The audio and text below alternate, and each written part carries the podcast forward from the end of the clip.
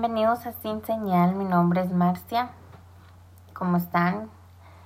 Hoy voy a platicarles del rancho Skin Walker, como pudieron ver en el título, y también es llamado el rancho maldito.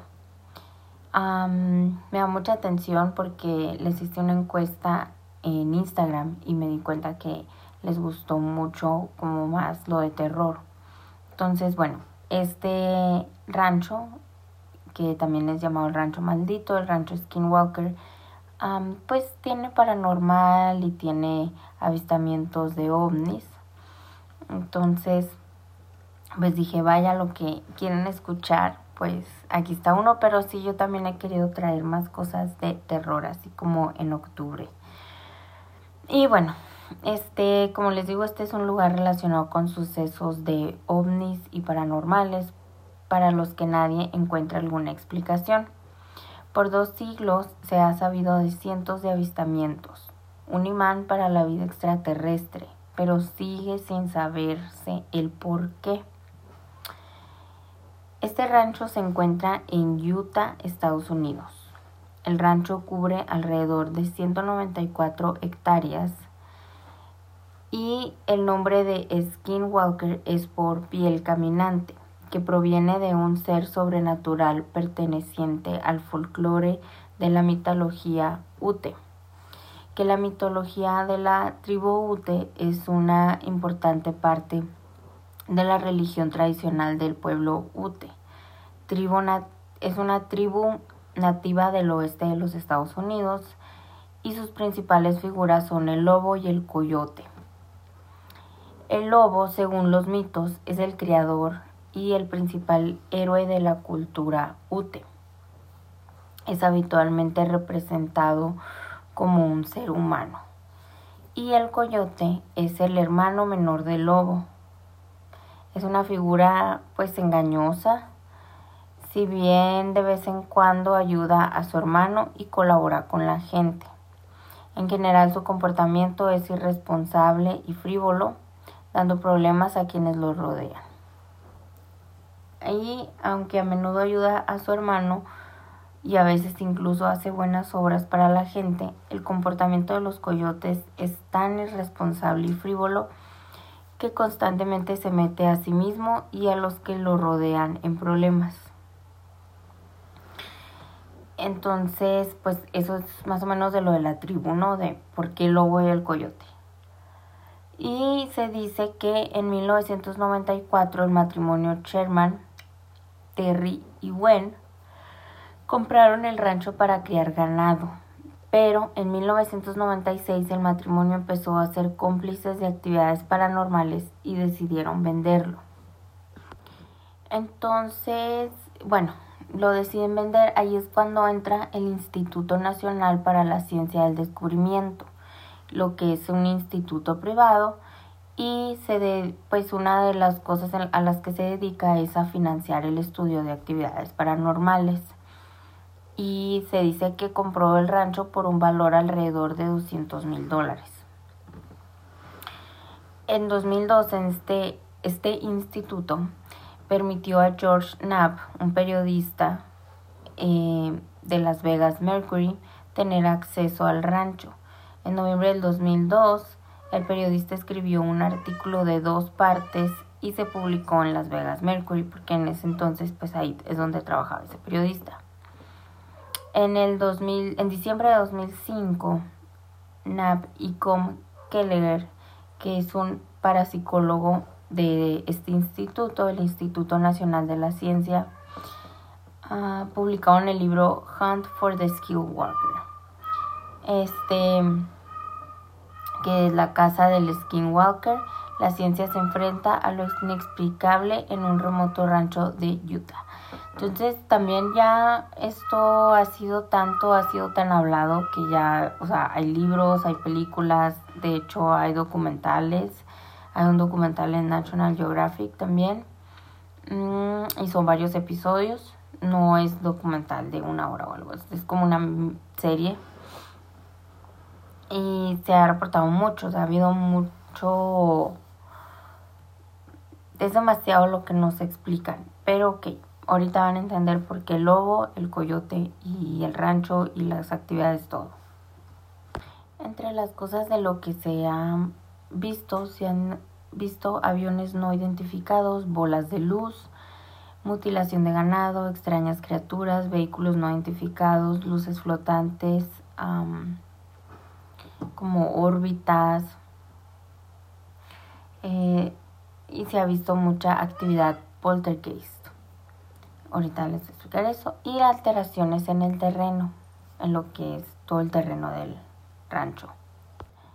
Eh, se dice que pues todos estos fenómenos raros eh, son pasan de diferente manera.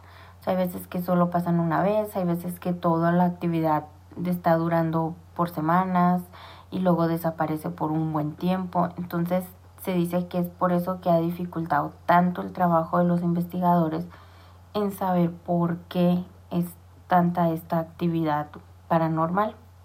Cabe destacar que si tú quieres ir al rancho no puedes y tienen mucha seguridad. Está muy, eh, hay seguridad rodeando el rancho para que tú no puedas entrar y de hecho hay un letrero que dice alto y que no te acerques más y todo muy parecido al que está en el área 51. yo estuve buscando videos y todo y pues si tiene todo así acerca de que para que no te acerques y pues también pues sé porque lo que les dije también de la tribu todo eso que se va a ir explicando pues es porque ese es terreno de esa tribu Ute y bueno este, ¿por qué me regresé a decirles que está muy seguro y no se debe de ir? Es porque aunque no existe una ubicación exacta del lugar, solo se sabe que está entre Roosevelt y Bernal. Sin embargo, gente ha podido dar con la ubicación del rancho pero pues no te dejan entrar, no te dejan acercarte. Eh, han, han, podido entrar investigadores, han podido entrar pues la gente que se permite en el rancho, a lo mejor conocidos, familiares de los que están adueñados del rancho. Hasta donde yo pude encontrar, no hay dueños ahorita exactamente como una familia que viva ahí. Porque este, pues este rancho sigue, está siempre en investigación. Como les dije ahorita, pues es que las eh, actividades pueden parar por un tiempo, pero pueden estar muy activas por un tiempo. Entonces es lo que no se sabe así por seguro. Y bueno, algo que, que mm, le tomó muy de sorpresa a este mm, matrimonio que les llamó la atención fue que cuando fueron a ver el rancho antes de comprarlo, se dieron cuenta que todas las puertas y todas las ventanas tenían cerrojos. Entonces, todo era así como con seguro. Entonces era como que pues qué es lo que no quieren que entre o que no quieren que salga. Porque pues sí es algo muy extraño que el rancho estuvo abandonado como por siete años y que todo tenga seguro, que esté tan asegurado si es un rancho, que pues tienes tu terreno grande. Por lo regular, pues los ranchos son seguros. Entonces, sí fue algo que les llamó mucho la atención ver tanto seguro, tanta seguridad. También veían, um, vieron que había unas cadenas muy grandotas como para animales pero estaban en lo que era la propiedad de la casa. Era un poco raro, pero a lo mejor pues algo normal, es un rancho, llevan las cadenas. Y pues como estuvo tanto tiempo la casa abandonada, estuvo tantos años sola, pues tuvieron que hacerle muchas renovaciones. Y durante esas renovaciones, Terry, el esposo, vio que había como unos círculos en ya en donde está todo lo que es el terreno, ¿no? Lo que es como el rancho. no por la casa, sino pues donde ellos a lo mejor querían criar el ganado. Y estaban, eran unos círculos que eran perfectamente simétricos, o sea, eran, estaban hechos a la perfección. Como esos círculos que ya se han visto en otras partes del mundo, que son así perfectos y pues que están relacionados con, con los platillos voladores. Que dicen que marcan así como que se han que no, no, no se han encontrado nomás círculos, sino que se han encontrado muchas figuras diferentes o formas que la que el zacate queda como aplastado, como quemado. Así es como él encontró esos círculos. Eh, y pues fue algo que le pareció extraño que estuvieran tan perfectos ahí en el terreno. Y bueno, sin embargo, eso no lo espantó, no espantó a la familia. La familia siguió renovando la casa hasta eh, abril de 1995, donde ya por fin se mudaron a tiempo completo para vivir ahí y establecerse. Después, una noche, ya cuando vivían ahí, una de sus vacas estaba iba a parir entonces Gwen, la esposa, fue a ver cómo estaba la vaca porque pues ya iba a parir, pero era de noche, estaba muy oscuro. Y dice, em, ella contó que vio unas luces flotando, pero eran unas luces que se iluminaba todo lo que era el cerro, toda la montaña, todo ellos, o sea, era como unas luces de estadio que era muy, muy, muy iluminante, pero que era algo que estaba flotando. Era muy parecido como los ovnis que se habían visto en esos entonces en Brasil, como en esos años. También se dice mucho que Terry, el marido, eh, vio, este, llegó a ver un lobo pero de tres veces el tamaño de un lobo normal, que le disparó varias veces con un rifle y que pues no se vio que, le, que lo lastimara, que tuviera un efecto, simplemente el lobo se retiró. La familia también dice que llegó a ver un ovni del tamaño de una cajita, que llegó a ver ovnis que eran del tamaño de varios estadios de fútbol, Imagínense, eso es enorme. Que vieron muchas luces, o sea, varios avistamientos de ovnis. Y muchas de sus historias, pues, para, hasta para los investigadores, fueran algo extrañas, algo fuera de lo común, no muy creíble, como, como es que, por ejemplo, pues, cómo puedes ver algo tan grande como estadios de fútbol. Entonces, mm, si eran algo rápido y es lo que les ha también causado, pues, algo de problema con las investigaciones porque es como que creen las historias, no creen las historias, qué es lo que ha pasado y no es como que siempre pasa lo mismo. Entonces, como ha habido mucha diferencia, diferencia de actividad, uh, es lo que también, pues, es lo principal que ha causado eh, las investigaciones. Como cuando se para la actividad por tiempo, cuando regresa y los diferentes, que no es siempre como lo mismo, lo mismo, lo mismo, lo mismo. Entonces, pues sí, es muy difícil. Contaron ellos que a veces se sentaban simplemente, por ejemplo, en el porche, estar afuera, disfrutando del día y que de repente se hacía un gran hoyo en el cielo. Y que veían como, si era de día, podían ver como a otra hora diferente de la que estaban, como que si era de día y si abría el hoyo en el cielo podían ver que era de noche en otra parte o podían ver totalmente otro lugar, como un agujero del tiempo, un gusano. También dicen que una noche estaban acostados y que vieron más de una docena de luces rodear todo lo que era el campo, todo su terreno. La mayoría de los eventos pasaban cuando había luna nueva y que había poca luz o que estaba muy nublado o que había tormentas, lluvias, todo eso cuando menos luz había era cuando más pasaban cosas extrañas. Y una de las noches de la tormenta, Terry y su hijo iban de camino al rancho de vuelta y vieron unas luces flotando y cada fueron lo más esa vez fue la vez que estuvieron más cerca de las luces y les hicieron cambio de luces. Y dice que eh, los ovnis les como que les respondieron, hicieron así cambio de luces como tres veces y después desaparecieron. Ellos desaparecieron. ellos creen que fue una manera para ellos de comunicarse entre sí. Aclaman también ver visto más de los círculos. Después, o sea, los vieron antes de, mudarse al rancho y los seguían viendo ya viviendo ahí. Círculos y otras figuras. También mucho animal no común, como por ejemplo así pájaros exóticos, aves de colores, que no normalmente se ven menos en esa área.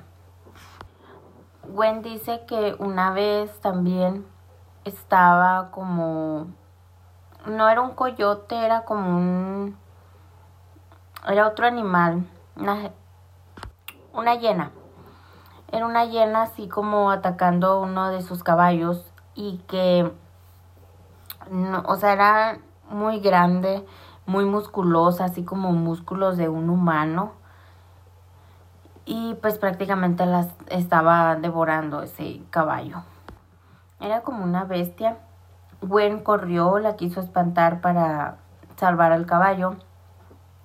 Y eh, esta bestia desapareció. Y vecinos le dijeron que ellos ya habían visto a esa bestia correr por el terreno. No era la primera vez que se veía. Ahora, el ver una criatura, ver a alguien parecido a un humano, bestia o no bestia, pues es algo raro porque pues tú tienes tu terreno cercado. Entonces, pues, ¿cuáles son las probabilidades de ver a alguien rondando tu terreno? Hubo otra ocasión donde el hombre eh, andaba caminando por su terreno se cayó y al abrir los ojos tenía una figura. Viéndolo eran unos ojos rojos muy extraños, entonces él se asustó y corrió por su vida. y así hubo varios sucesos de los que fueron presentes, de los que estuvieron. A esa familia eh, le pasaron muchas cosas inexplicables y que creo que qué miedo que te pase algo así. Es igual como yo ya les conté en mis propias experiencias del primer episodio, pues yo también a mí, a mí me tocó ver una luz súper redonda, perfecta, eh, pasarme de un lado a otro, digo, lejos, pero pues pasó de izquierda a derecha y se perdió atrás de una montaña. Yo estoy segura que era un ovni, era una esfera, una esfera totalmente así preciosa, una luz muy grande y la manera también en la que se desapareció detrás del cerro, nomás así derechito, a la perfección cayó y se ocultó. Para mí fue un ovni y es una experiencia, es algo que jamás lo he olvidado. De momento sí sientes miedo, pero ya después pues, ya, ya lo que quería era llegar. pero entonces, pues sí, creo que puedo pensar un poco más o menos de cómo se sentían ellos. Claro que no se compara lo que yo viví con todo lo que ellos pasaron, todo lo que les tocó ver. Pero de igual manera, pues sí es algo que te saca de onda. En marzo de 12 de 1997, después de que el rancho se vendió, el bioquímico Con Kelleher, que estaba trabajando en el Instituto Nacional Bigelows eh, de, de, ciencia, aclamó haber, visto un humanoide, una criatura, espiando cerca de un árbol a todo el equipo. Sí, él lo, lo describe a detalle en, en The Hunt for the Skinwalker, que es un libro. Dice que la criatura estaba como a 50 yardas y que estaba pues mm, como en un árbol a 20 pies del piso. Dice que estaba así, sin emociones, solamente se alcanzaba a ver la criatura como que se asomaba así del árbol. Y pues que sí tenía los ojos como muy amarillos, que era así como una vista muy penetrante. Y se encandilaba pues con la luz del cielo. Dice que eh, le disparó a la criatura con un rifle y desapareció. Se investigó que el rancho estaba entre terreno Ute y en terreno Navajo. Entonces creen que era cuando eh, estos se juntan, que es cuando pasa también mucha actividad. como hay conflictos entre ellos. Y pues no es algo amistoso. Creen, se dice que los Navajo eran unas personas más agresivas y ellos llegaron a tomar esclavos. Y, tu, y tuvieron a tribu Ute como esclavos. Entonces, creen que también es como que está que pues que el rancho está maldito por estas tribus que tienen las luces malditas, que el agua está maldita. Y es lo que provoca que haya tanta actividad paranormal, pues más como las bestias o estos animales que se ven, estas figuras como de coyote o de lobo que se han visto eh, como la familia Sherman, que no nomás fue el caballo, fue, no fue la vaca cuando estaba teniendo, cuando estaba pariendo, sino que también pues fueron más vacas que las encontraban como disecadas, como que se las comían y se veían pues lobos de tamaño muy extremadamente grandes. Entonces, mucho, mucho ganado se les murió, hubo mucho espíritu maligno pero nada, pues no se podía soportar el vivir ahí por todo lo malo y sin embargo investigadores han batallado mucho, mucho en poder estar ahí de tiempo completo a investigar. Yo la verdad sí creo que esté maldito por estas tribus que son lo que lo mantiene y siento yo que por la ubicación en la que está simplemente como en desierto, en el medio de la nada. Eh, la ubicación creo que es lo que se presta mucho a que tenga actividad ovni. Porque pues por lo regular es donde se ven, como en el rancho de Roswell. Y bueno, como les dije, la tribu Ute manejan lo que son los lobos y los coyotes, ¿no? Que es lo que más para ellos. Y los navajo son humanos que tienen la maldición de que se pueden transformar entre lobos, osos y pájaros, pues aves, ¿no? Y pues dice que por lo regular estos a estos de la tribu les pasa que cuando se mueven para el lado oscuro son en sus rituales por fuerzas pues de demonios malas, por fuerzas malas, son lo que los permite que se transformen en estos diferentes animales. Y estas fuerzas malditas son tan tan fuertes que si permanecen en su forma animal por mucho tiempo, pueden perder un poco de su humanidad y los deja pues siendo peligrosos y híbridos que son sedientos de sangre. Entonces, pues como se pueden imaginar, por eso era que eran tantos los animales que se morían, que estaban, que se encontraban simplemente petrificados en todo terreno. Y bueno amigos, ¿qué les pareció este episodio? Esto fue todo por el episodio de hoy. Muchas gracias por escucharlo, espero que les haya gustado. No olviden suscribirse y seguirme en las redes sociales. Si tienen alguna historia que compartir, ya, compartir, ya saben que la pueden mandar a cincenalpodcast.gmail.com. Igual todo está en la descripción y nos vemos el próximo jueves.